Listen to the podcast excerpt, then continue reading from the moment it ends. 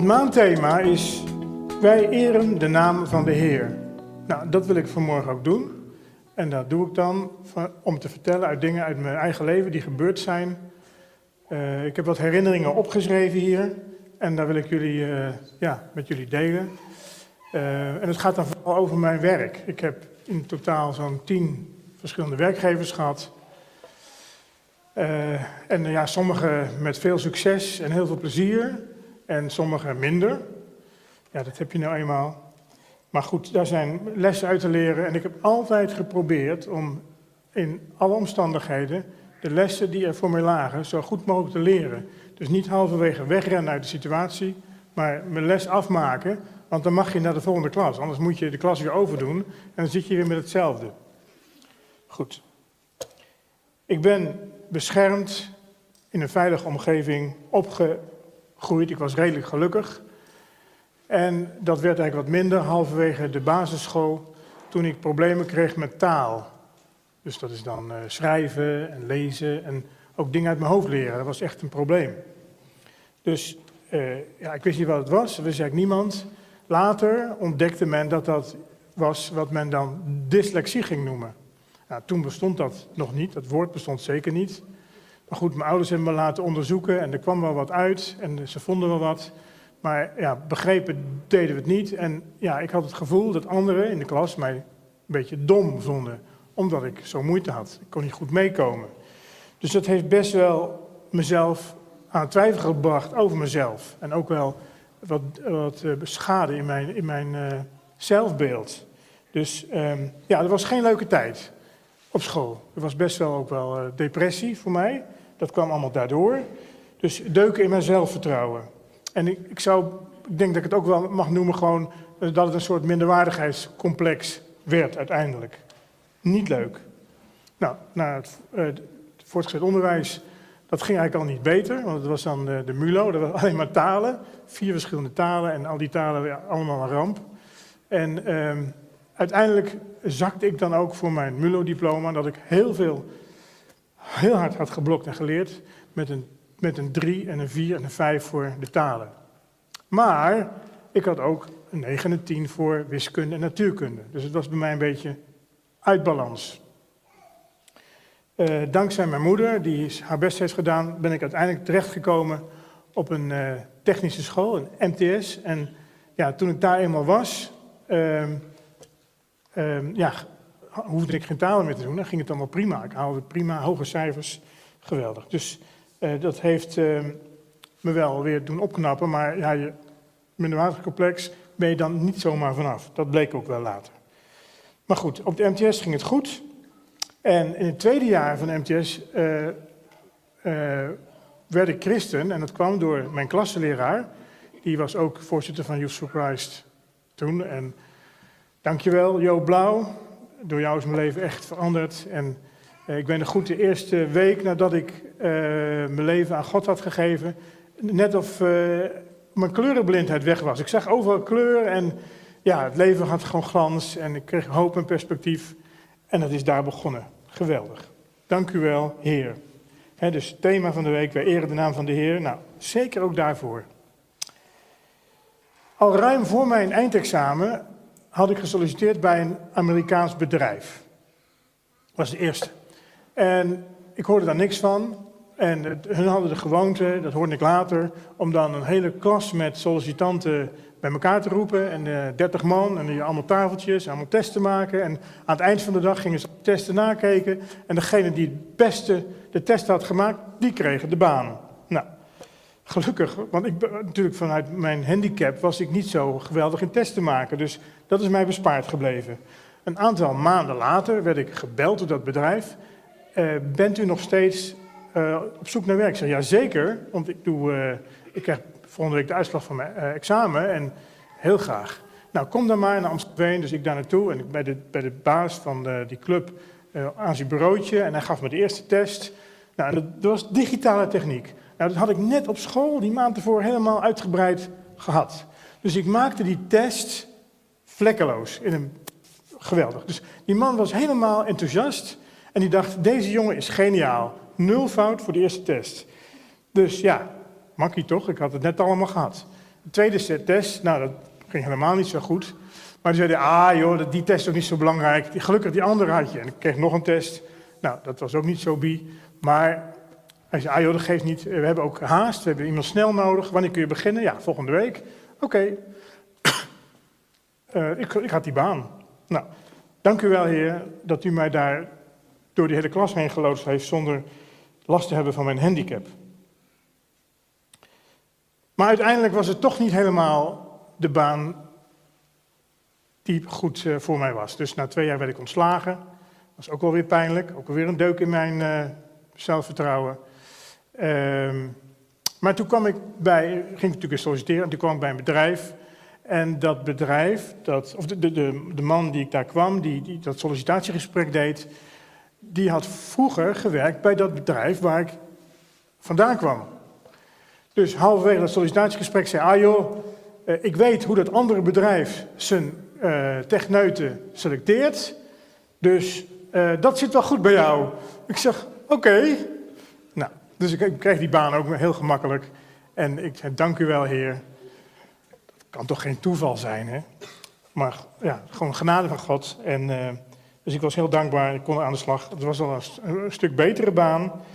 En... Um, mooie momenten die ik me daar ook nog van kan herinneren is dat als ik dan zat te meten, ik moest door het hele land met zo'n leaseauto en dan kwam ik bij een computer en dan moest ik uh, met meetapparatuur moest ik gaan zoeken waar zitten transistoren die niet goed zitten en zo. En nou, soms was er heel, heel gedoe, grote schema's en nou, daar kwam, kwam ik soms totaal niet uit. Het was ook lastig en dan bad ik, heer, ik heb niemand die mij kan helpen, mijn collega's waren niet in de buurt, help me alstublieft, wat moet ik doen? Nou, en dan soms na een paar minuten ineens, dan... Dan zat ik, zette ik mijn meetinstrument op de goede plek en dan had ik de fout gevonden. En dan was het altijd weer, dank u wel heer, dat u me hier doorheen helpt. Um, nou, ook een bijzondere ervaring bij de volgende bank, dat was bij het volgende bedrijf, dat was de N M B-bank. Dus nu I N G is dat, uh, was ik verantwoordelijk voor de planning, fysieke planning van computerruimtes. Onder andere. En ik had weer eens uh, een planning gemaakt, ik had een kamer ingedeeld en... Uh, Ik moest airco in en voedingen en dat is helemaal speciaal voor computers klaargemaakt. Dat had je in die tijd nog.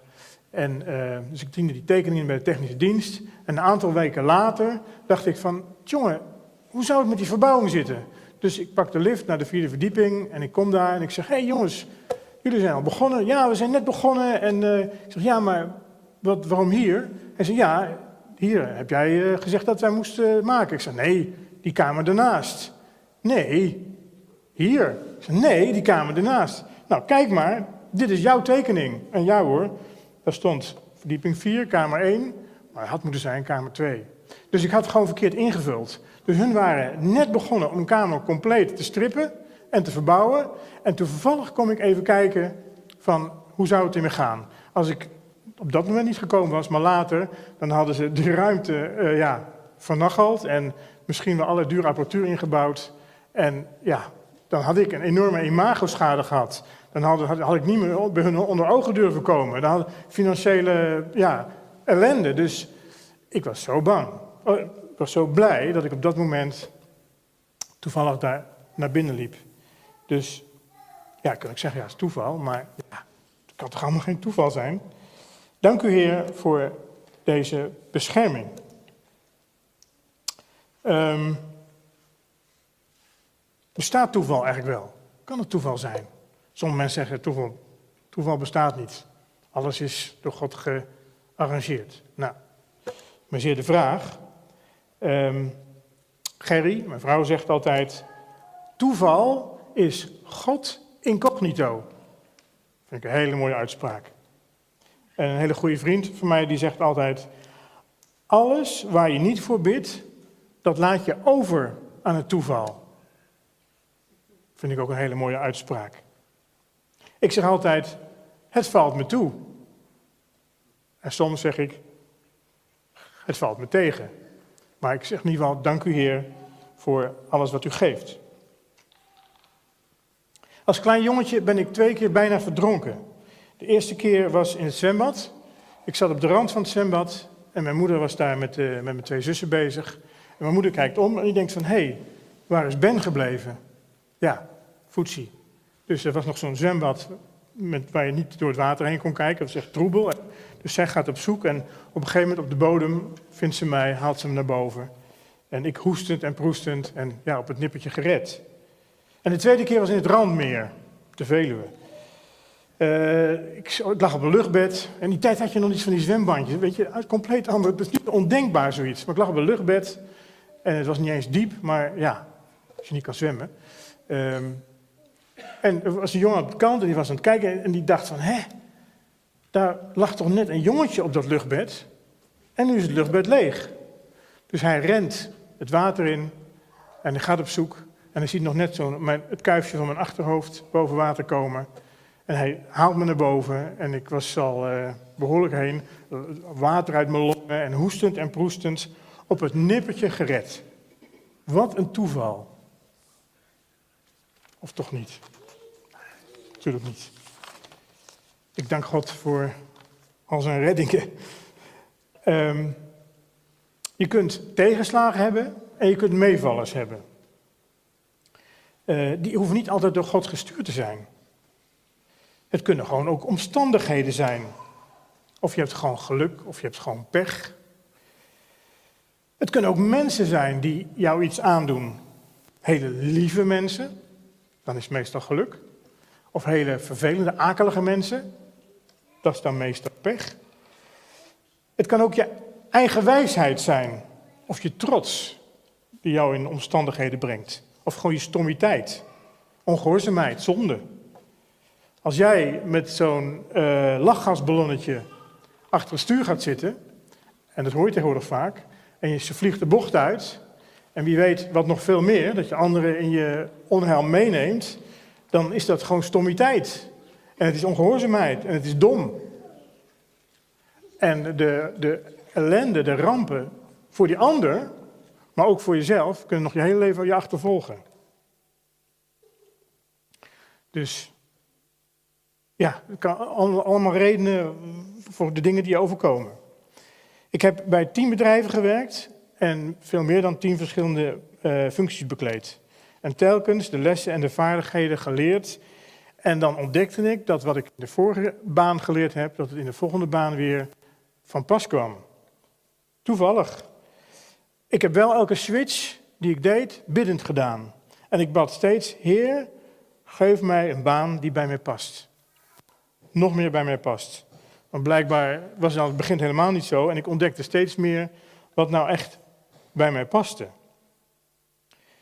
Uh, toen ik bij een Japanse bank kwam werken, was daar het gunstige het salaris. Dat was, ja, was super. Dus dat was een grote zegen. Maar verder was het ook heel lastig. Er waren lastige mensen, lastige omstandigheden. Maar daardoor juist ook zo'n enorme leerzame tijd. Ik herinner me nog goed dat ik daar vaak bad, Heer, laat die collega weggaan. Laat haar vertrekken. Weg ermee. Maar dat gebed is door God nooit verhoord. Helaas, maar ik heb er zoveel van geleerd. En dat was ik nodig blijkbaar. Ik dank God daarvoor. Toen kwam ik bij de Nederlandse bank. Andere bank, de bank der banken. En dat leek een hele mooie baan voor mij, maar uiteindelijk viel dat nogal tegen. Na twee jaar, het viel mij tegen, het viel hen ook tegen, wat ik deed. En na twee jaar kreeg ik te horen, na het derde jaar wordt jouw contract niet verlengd. Dus, nou leuk, hè? Dus uh, vervelend. Ik, ik moet je op, opnieuw gaan zoeken. Maar wat deed ik? Ik ging me nog meer inzetten, ik ging me nog meer toewijden, hoewel ik zeker wist dat die baan zou stoppen. Maar de directeur van die afdeling, die zag mijn houding en... Die zei, van, of die, die zei niks, maar die ging op zoek intern naar een leidinggevende uh, functie op een andere afdeling die beter bij mij zou passen. En op een gegeven moment vond hij die. En dat bleek ook inderdaad veel beter te passen. En uh, ja, dat was voor mij een soort jo- Jozef-ervaring van uh, je doet je best en uiteindelijk uh, komt het weer goed uit. Nou, um, geschenk van God. En ik heb daar ook nog later nog een andere functie gehad. Hele goede tijd gehad. Dank u wel. Ten slotte werd ik gevraagd uh, bij ons kerkgenootschap in Haarlem, Shelter, om daar te komen werken. Dus dat dacht ik van ja, dat is helemaal mooi, een droombaan. Dan kun je van je hobby, van je kerk, kun je dan ook uh, je werk maken. Dus ik heb daar acht, negen jaar met heel veel plezier gewerkt. En um, in die tijd kwam ik ook uh, in contact met verslaafden en met daklozen. En dat is een heel project geworden en dat ga ik allemaal nu niet vertellen. Maar daar ontstond mijn passie voor deze groep mensen. En dat was best wel bijzonder, want het was helemaal niet mijn achtergrond. En ik ontdekte, ik kom steeds dichter bij wat God echt voor mij bedoeld heeft. En um, ja, toen, toen uh, daar op een gegeven moment, toen die baan stopte, toen dacht ik, ik moet hiermee verder. Dus toen ben ik gaan solliciteren bij het Leger des Heils. Nou, heel lang lukte dat ook. En ik ben ook gaan, uh, gaan me verdiepen in uh, kwaliteit, in, in de zorg. En, en die twee dingen, dat bleek gewoon een sleutel voor de toekomst. En toen kreeg ik op een gegeven moment een vacature toegestuurd van een goede vriend.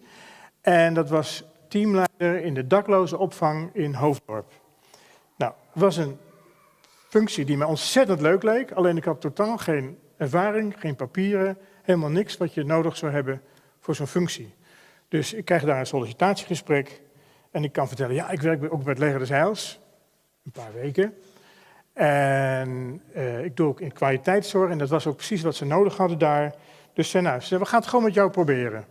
Het is toch maar voor drie maanden, want het was, of nee, het was voor, voor vijf maanden, want er was iemand die was uh, ziek en die zou daarna weer terugkomen. Dus dan, dan kon het wel.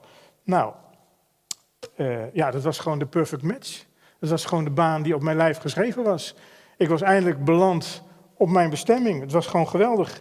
En daar heb ik toen met tien jaar uh, geweldig gewerkt en met veel plezier. Uh, ik vond het geweldig, maar zij vonden mij ook super. En um, ja, de perfect match. Dus ik was gewoon heel dankbaar. En tien geweldige jaren. En um, ja, ik mag nu van mijn pensioen genieten. Wat ik nog vergeten ben te zeggen is dat toen ik dus bij Shelter, dat, toen dat stopte, toen bad ik echt, Heer, laat mij de laatste tien jaar van mijn leven tot mijn pensioen nou eens echt een leuke baan hebben die helemaal bij mij past en waar ik met plezier kan werken. Nou, dat gebed is dus op een wonderbaarlijke manier bijzonder verhoord. Heel blij daarmee. Dank u wel, Heer. In de Bijbel vind ik ook iemand die heel veel verschillende baantjes gehad heeft. Enig idee? Ja, sommigen weten misschien al waar ik over ga spreken. Wie zou dat kunnen zijn? Jozef was zeventien jaar en toen was hij schaaphoeder. Dat was zijn eerste baantje. Jozef had ook geen leuke jeugd. Hij was weliswaar het lievelingetje van zijn vader, maar zijn broers hadden daardoor een hekel aan hem. Die praten zelfs niet meer tegen hem. Dus als zijn broers met de schapen het land opgingen of, uh, of wegtrokken om uh, grazige weiden te zoeken, dan bleef hij achter bij zijn vader. Maar goed, op een dag, zijn broers waren weg en zijn vader dacht van, nou, ik wil toch eens weten hoe het met ze gaat. Dus hij stuurt Jozef achter zijn broers aan. Ga eens kijken en doe mij dan verslag van hoe het met hun gaat. Nou, dan komt er een, een verhaaltje in de Bijbel, dat staat in Genesis, en dan, dat staat bol van uh, de toevalligheden. Uh, waar die broers naartoe zouden gaan, daar waren ze niet meer. Toevallig komt hij iemand tegen die gehoord had waar ze dan wel naartoe gingen. Naar Dothan, dat was veel noordelijker. Dus hij werd daar gelopen, hij kwam daar uiteindelijk aan. En ja hoor, hij vond zijn broers. Dus helemaal blij dat hij zijn broers eindelijk na al die tijd gevonden hadden. Maar ja, die blijdschap was niet wederzijds. De meesten van jullie kennen dat verhaal wel. En anders moet je het maar snel opzoeken, want het is een prachtig verhaal. Uh, hoewel het niet zo goed afloopt op dat moment. Uh, Zijn broers die denken, we zijn nu zo ver van huis, dit is wel onze kans om van hem af te komen. Dus ze gooien hem in een uh, droogstaande put en uh, denken, nou, nu zijn we van hem af. Even later komt er toevallig een karavaan langs en die horen die uh, schreeuwen, dus die halen hem eruit en die, hij wordt dan verkocht. En dan wordt hij weer verkocht aan een andere karavaan en dan komt er nog een karavaan. De, de theologen denken dat hij wel vijf keer verkocht is voordat hij uiteindelijk terechtkomt in... Uh, in het huis van Potifar. Maar goed, dan als slaaf achter de staart van een kameel aan en dan verkocht worden en vernederd worden. En ja, het is gewoon één grote ramp. En hij dacht, ik, ben, ik heb eindelijk mijn broers gevonden. En wat gebeurt er? In de put. Een putervaring. En daarna wordt het nog erger. Als slaaf verkocht. Wat een ramp. Misschien heb jij het ook wel eens gehad. Dan denk je van, nou, het gaat nu eindelijk lekker. En dan gebeurt er iets en dan kom je in zo'n putervaring.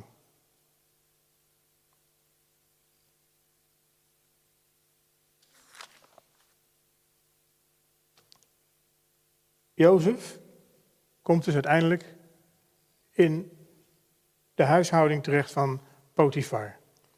Potifar uh, is de baas van de, van de wacht van de, van de uh, farao, van de, ja, de grote farao aan, aan het, in het paleis. Dus ook toevallig dat hij dan uh, daar alweer terechtkomt.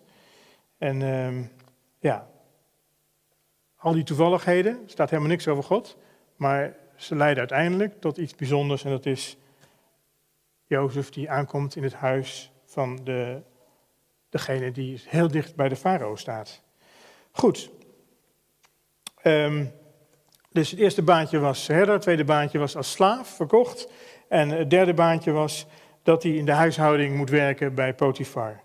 En dan gaan we daar even lezen. Dat staat in Genesis negenendertig. De Heer hielp Jozef, zodat het goed met hem ging. Hij mocht in het huis van Potifar werken. Potifar begreep dat de Heer Jozef hielp. Want alles wat Jozef deed, ging goed. Dus hij liet hem gewoon de huishouding doen. Maar hij zag, alles wat hij gaat goed. En daarom kreeg hij vertrouwen in Jozef. Jozef werd zijn persoonlijke dienaar. Dus een personal assistant van Potifar. Dat was zijn vierde baan. Mooie promotie. Potifar gaf hem ook de leiding over alles wat er in zijn huis gebeurde. Zijn vijfde baan. Een soort uh, ja, bestuurder. Jozef zorgde voor alle bezittingen van Potifar. Dus een soort rentmeesterschap. Zesde baan. Het ging ook allemaal heel snel. Vanaf die tijd ging het goed met al het bezit van Potifar in zijn huis en op het land. Dus niet alleen in huis, maar ook op het land ging alles veel beter, omdat Jozef zich daarmee bemoeide. Daar zorgde de Heer voor, omdat Jozef bij Potifar in dienst was. Alles wat Jozef aanraakte, werd goud. Geweldig. En hij, blijkbaar had hij het ook over de Heer, want hij, Potifar wist dat door de Heer kwam, dat het allemaal zo goed ging. Net als je denkt van wat een succesverhaal, dan gaat er iets helemaal gloeiend mis. Opnieuw gaat het mis in het leven van Jozef. En dat lees je in hoofdstuk negenendertig. Dan lezen we dat uh, Potifar, de vrouw, de, de, de vrouw van Potifar wordt jaloers. En probeert uh, Jozef te verleiden. Daar wil Jozef niet aan meewerken, want hij wil zichzelf geen schade doen. Hij weet, er ligt er nog een belofte op mijn leven. En hij wil ook Potifar geen schade doen. En uh, ja, hij wil gewoon God uh, rein blijven dienen.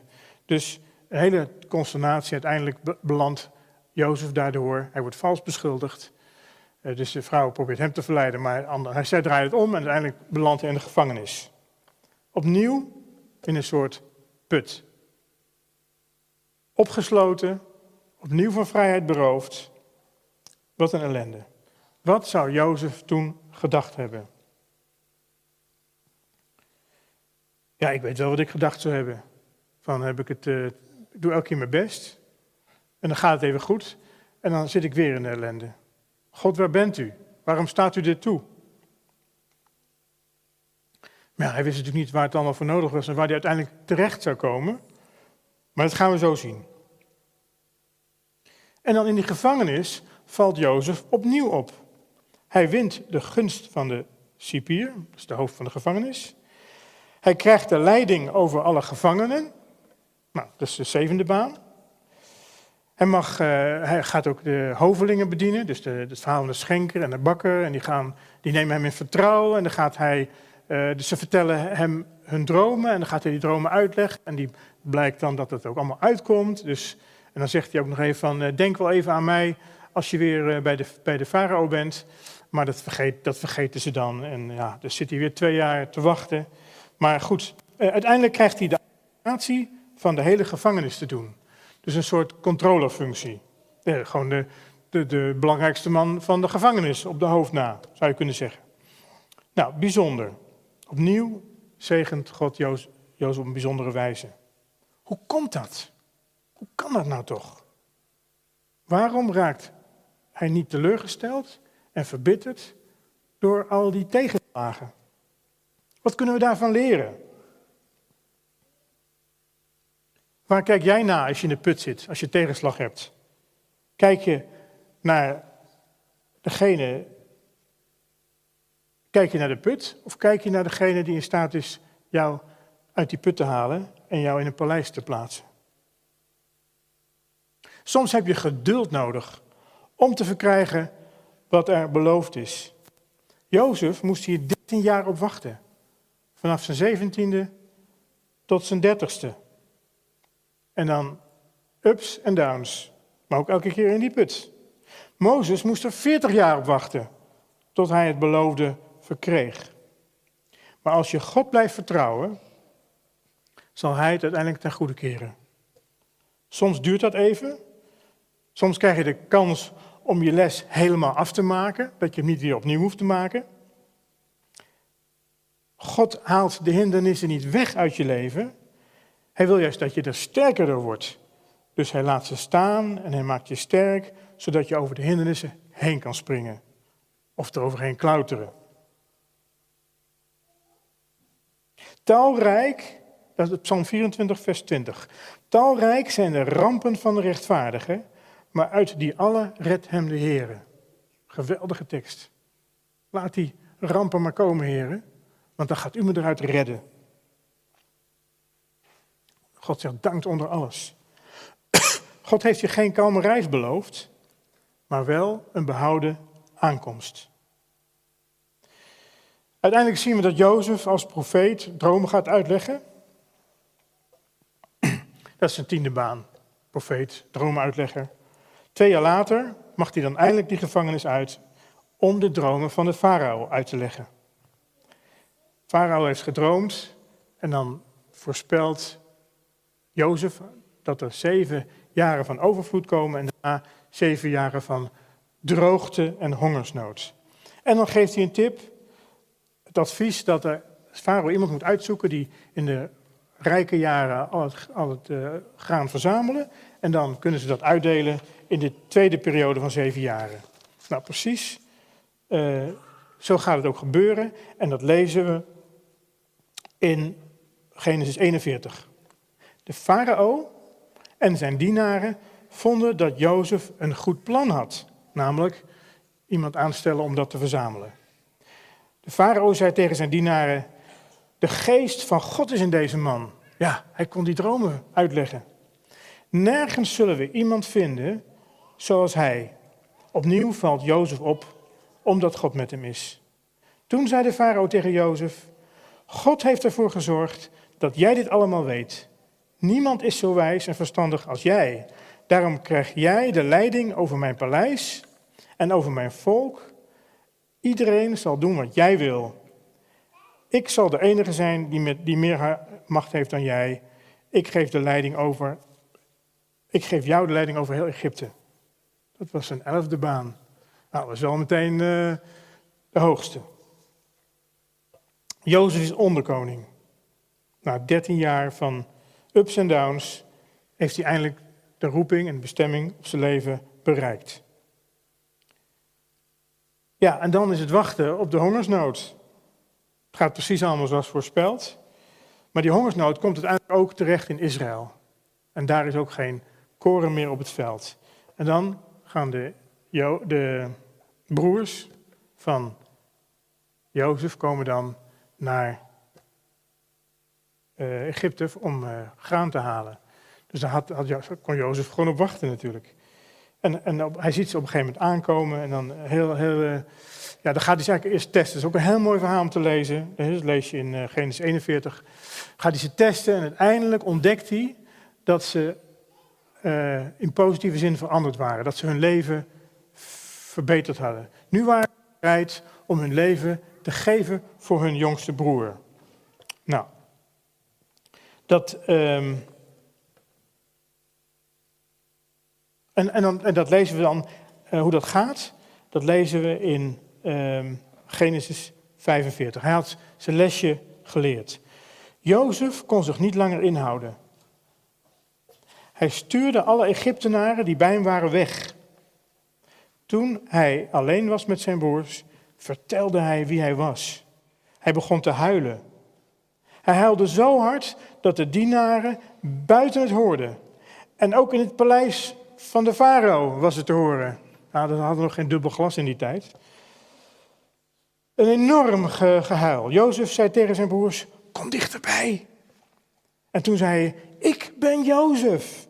Ik ben jullie broer die jullie verkocht hebben. Daarna ben ik naar Egypte gebracht. Maar jullie hoeven niet bang te zijn. En jullie moeten niet boos zijn op jezelf, omdat jullie mij verkocht hebben. Nee, want God heeft mij hierheen gestuurd. Hij heeft mij eerder dan jullie hierheen gestuurd om jullie leven te redden. Waarom stuurde Jozef zijn Egyptische bediende weg? Waarom denk je? Als er ergens nog bitterheid in het leven van, in het hart van Jozef had gezeten, dan had hij gedacht, ja, nu ga ik het vertellen. Waar die Egyptenaren bij zijn. Dit zijn de broers die mij hebben verkocht. En God heeft het allemaal ten goede gekeerd, maar hun hebben, ze, hebben mij in de put gegooid en mij verkocht.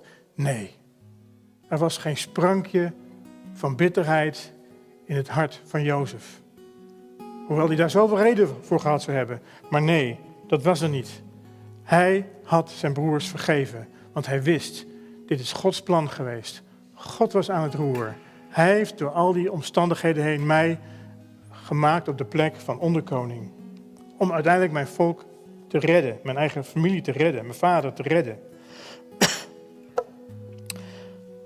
Als jij door iemand gekwetst bent,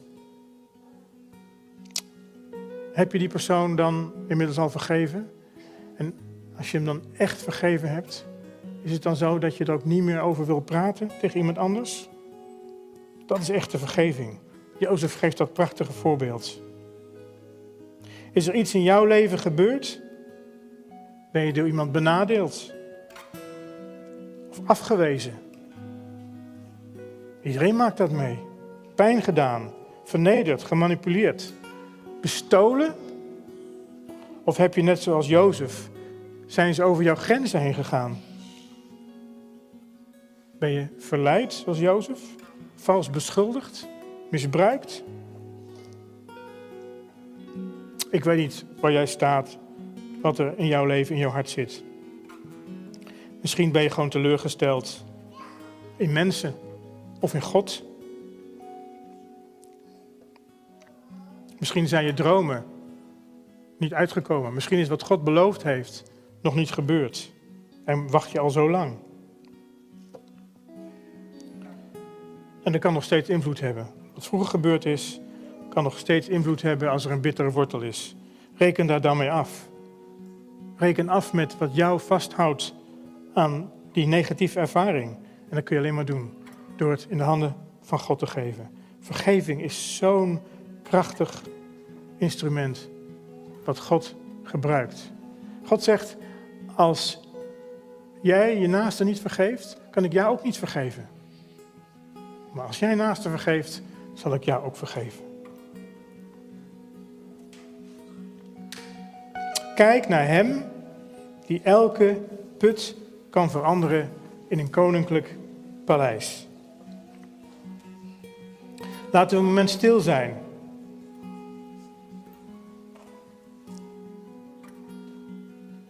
Misschien brengt God een gedachte en dan mag jij hem vergeven. Dan mag jij die stap zetten.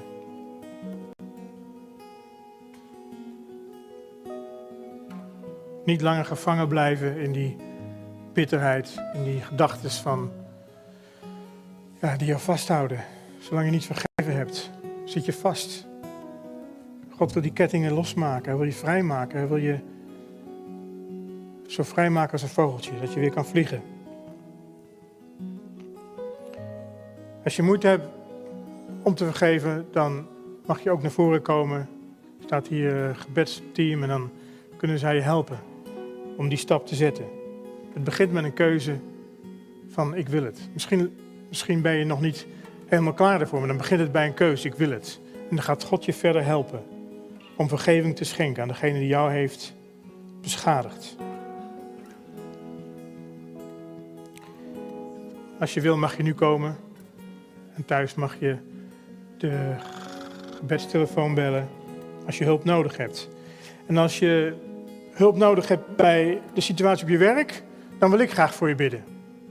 Dus dan uh, mag je, ik ga hier zo ook staan en zeg ik wil gaan, ik, of ik heb geen werk, of ik heb problemen op mijn werk, moeite, tegenslagen, wil ik graag voor je bidden.